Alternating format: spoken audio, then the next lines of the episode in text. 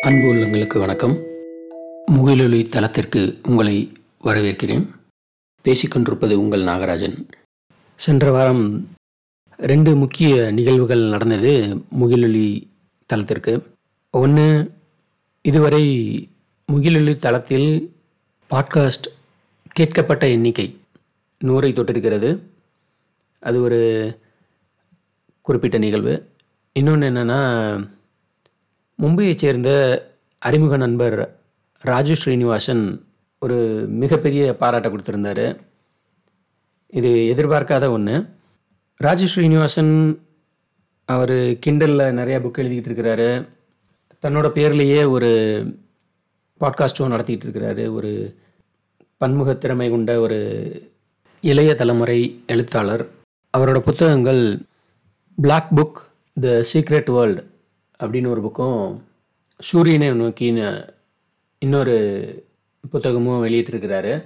நேயர்கள் வாங்கி படித்து மகிழவும். ராஜு ஸ்ரீனிவாசன் அவர்களுக்கு நன்றிகள். மேலும் போன வாரம் வீட்டில் பெயிண்ட் அடித்தோம். அதனால் ஒரு தாமதம் இந்த பாட்காஸ்ட்டை வாசிக்கிறதுக்கு. எடுக்க எடுக்க வீட்டில் இருந்து பொருட்கள் பூதம் மாதிரி வந்துக்கிட்டே இருக்குது. பழசை கழித்து நிறைய புத்தகங்கள் எடுத்து இப்போ தான் அலமாரியில் அடுக்கி வச்சுருக்கிறேன். இதில் நான் காணாமல் போனதாக நினச்ச சில புத்தகங்களும் கிடைச்சது. அதோட நம்ம இன்றைக்கி கதைக்குள்ளே போகலாம். ஏற்கனவே சொன்ன மாதிரி இன்றைக்கி வாசிக்க போகிற புத்தகம் அல்லது கதை பேனா அப்புசாமி அவர்களின் அறிவியல் கதைகள் தொகுப்பிலிருந்து ஒரு கதை. இந்த புத்தகம் ஒரு குட்டி புத்தகம் தான். இதில் மொத்தம் பதினாலு கதைகள் இருக்குது. முயல் கூண்டு துருவனும் அருந்ததியும் எட்டுக்கால் பூச்சி நவக்கிரகங்கள் மார்கழி கடைசியில் நான் அரசனாக இருந்தால் தீபாவளி பலகாரம் சூரிய கிரகணங்கள் காற்றும் நீரும் சூரியனுக்கு ஜே முறுக்கம் விதையும் சைக்கிள் பம்பும் ஜோதிடம் நாற்பத்தெட்டு சந்திரன்கள் விஞ்ஞானேகம் அப்படிங்கிற தலைப்புகளில் மொத்தம் பதினாலு கதைகள். இதில் நாம் இன்றைக்கி பார்க்க போகிறது தீபாவளி பலகாரம். எனக்கு நான் அரசனாக இருந்தாலும் ஒரு வேடிக்கையான கதையாக தான் இருந்தது. ஆனால் இருந்தாலும் தீபாவளி பலகாரம் எனக்கு ரொம்ப பிடிச்சிருந்துச்சு. இது குழந்தைகளுக்கான கதை தான் குழந்தைகள் பொதுவாக இப்போ இப்போ இருக்கிற குழந்தைகள் நிறையா நொறுக்கு தீனி ஜங்க் ஃபுட்டு சாப்பிட்டுக்கிட்டே இருக்குதுங்க. அவங்களோட உடம்பை பற்றி ரொம்ப யோசிக்கிறது கிடையாது. உண்மையை சொல்லணும்னா தமிழில் பெரியவங்க சொல்லியிருக்கிறாங்க உணவே மருந்துன்னு. அது போக உடல் வளர்த்தேன் உயிர் வளர்த்தேன்னு சொல்லியிருக்கிறாங்க.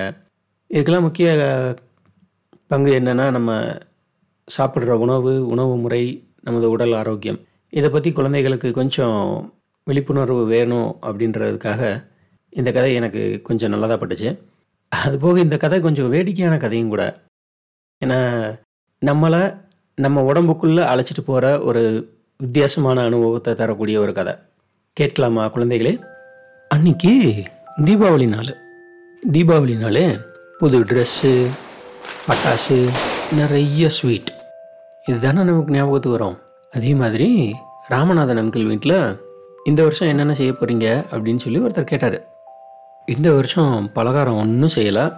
ஏன்னா போன வருஷம் நடந்தது ராமநாதன் அங்கிள்கிட்டே கேட்டு தெரிஞ்சுக்கோ அப்படின்னு சொன்னாங்க.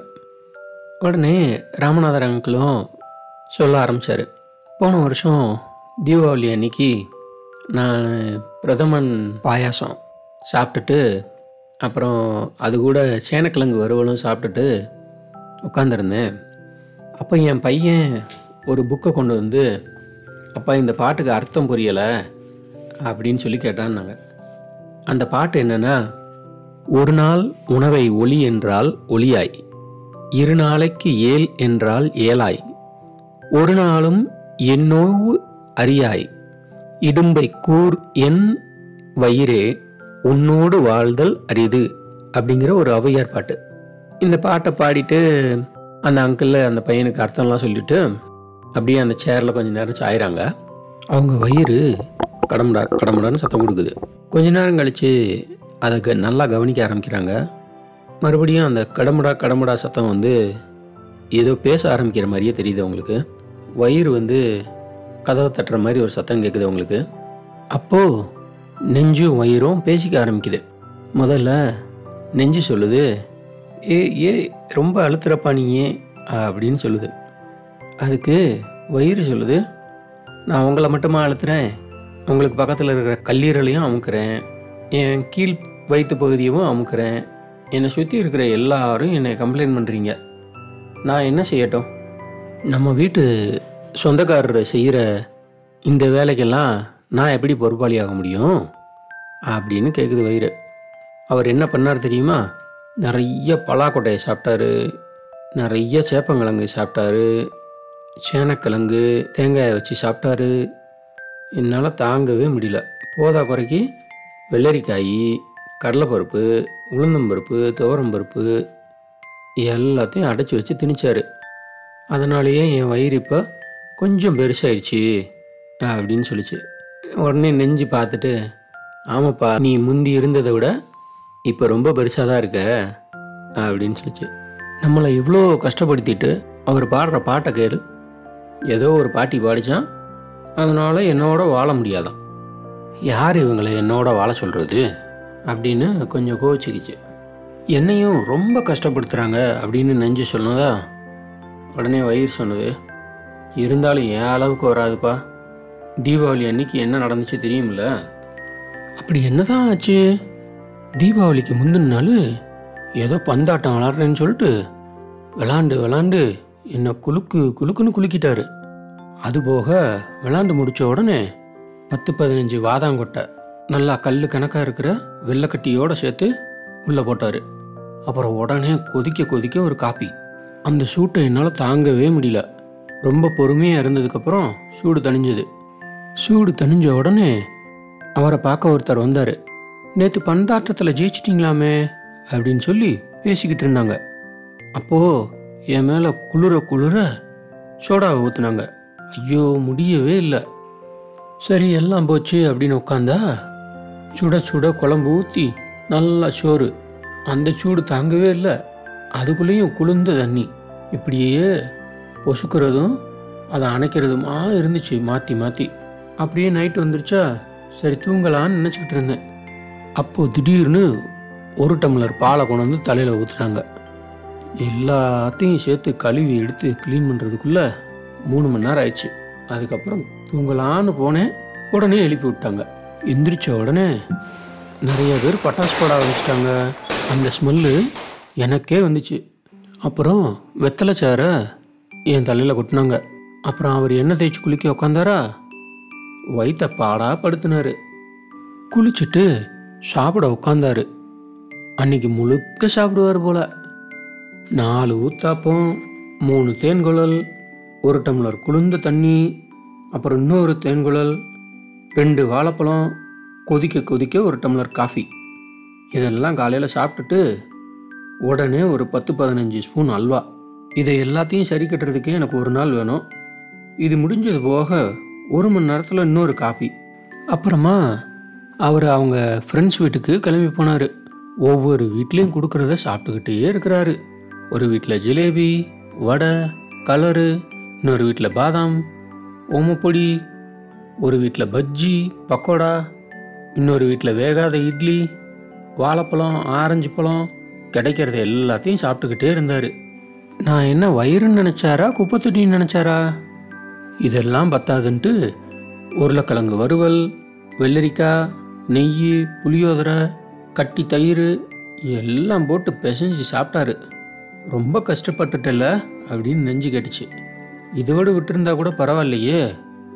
அதுக்கப்புறம் மறுபடியும் ஆரம்பிச்சாரு. அல்வா லட்டு காரா பூந்தி முந்திரி பருப்பு நிலக்கடலை எல்லாம் வந்துக்கிட்டே இருந்துச்சு. எனக்கு அசைகிறதுக்கு இடமே இல்லை. உன்னைய மாதிரி பொறுமை யாருக்கும் இருக்காதுப்பா. அப்படின்னு நெஞ்சு சொல்லிக்கிச்சு. அட போப்பா மறுபடியும் நைட்டு எட்டு மணிக்கு ஆரம்பிச்சாரு. தோசை தயிர் வடை நிலக்கடலை தண்ணி பால் அப்படின்னு எல்லாம் அவர் ஆசைக்கு என் மேலே இறக்கிட்டாரு. என்னால் முடியவே இல்லை. முதல்ல கொஞ்சம் நெளிஞ்சு கொடுத்து பார்த்தேன்.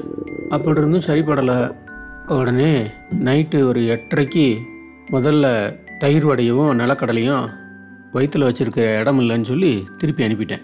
அப்புறம் ஒரு அஞ்சு நிமிஷம் கழித்து முந்திரி பருப்பு எல்லா பருப்பு வகைகளையும் வெளியேற்றிட்டேன் எட்டே முக்காலுக்கு அவர் சாப்பிட்ட புளியோதரை தோசை எல்லாத்தையும் வந்த வழியவே திருப்பி அனுப்பியாச்சு. நல்ல வேடிக்கை செஞ்சப்போ அப்படின்னுச்சு நெஞ்சு. வேடிக்கையா?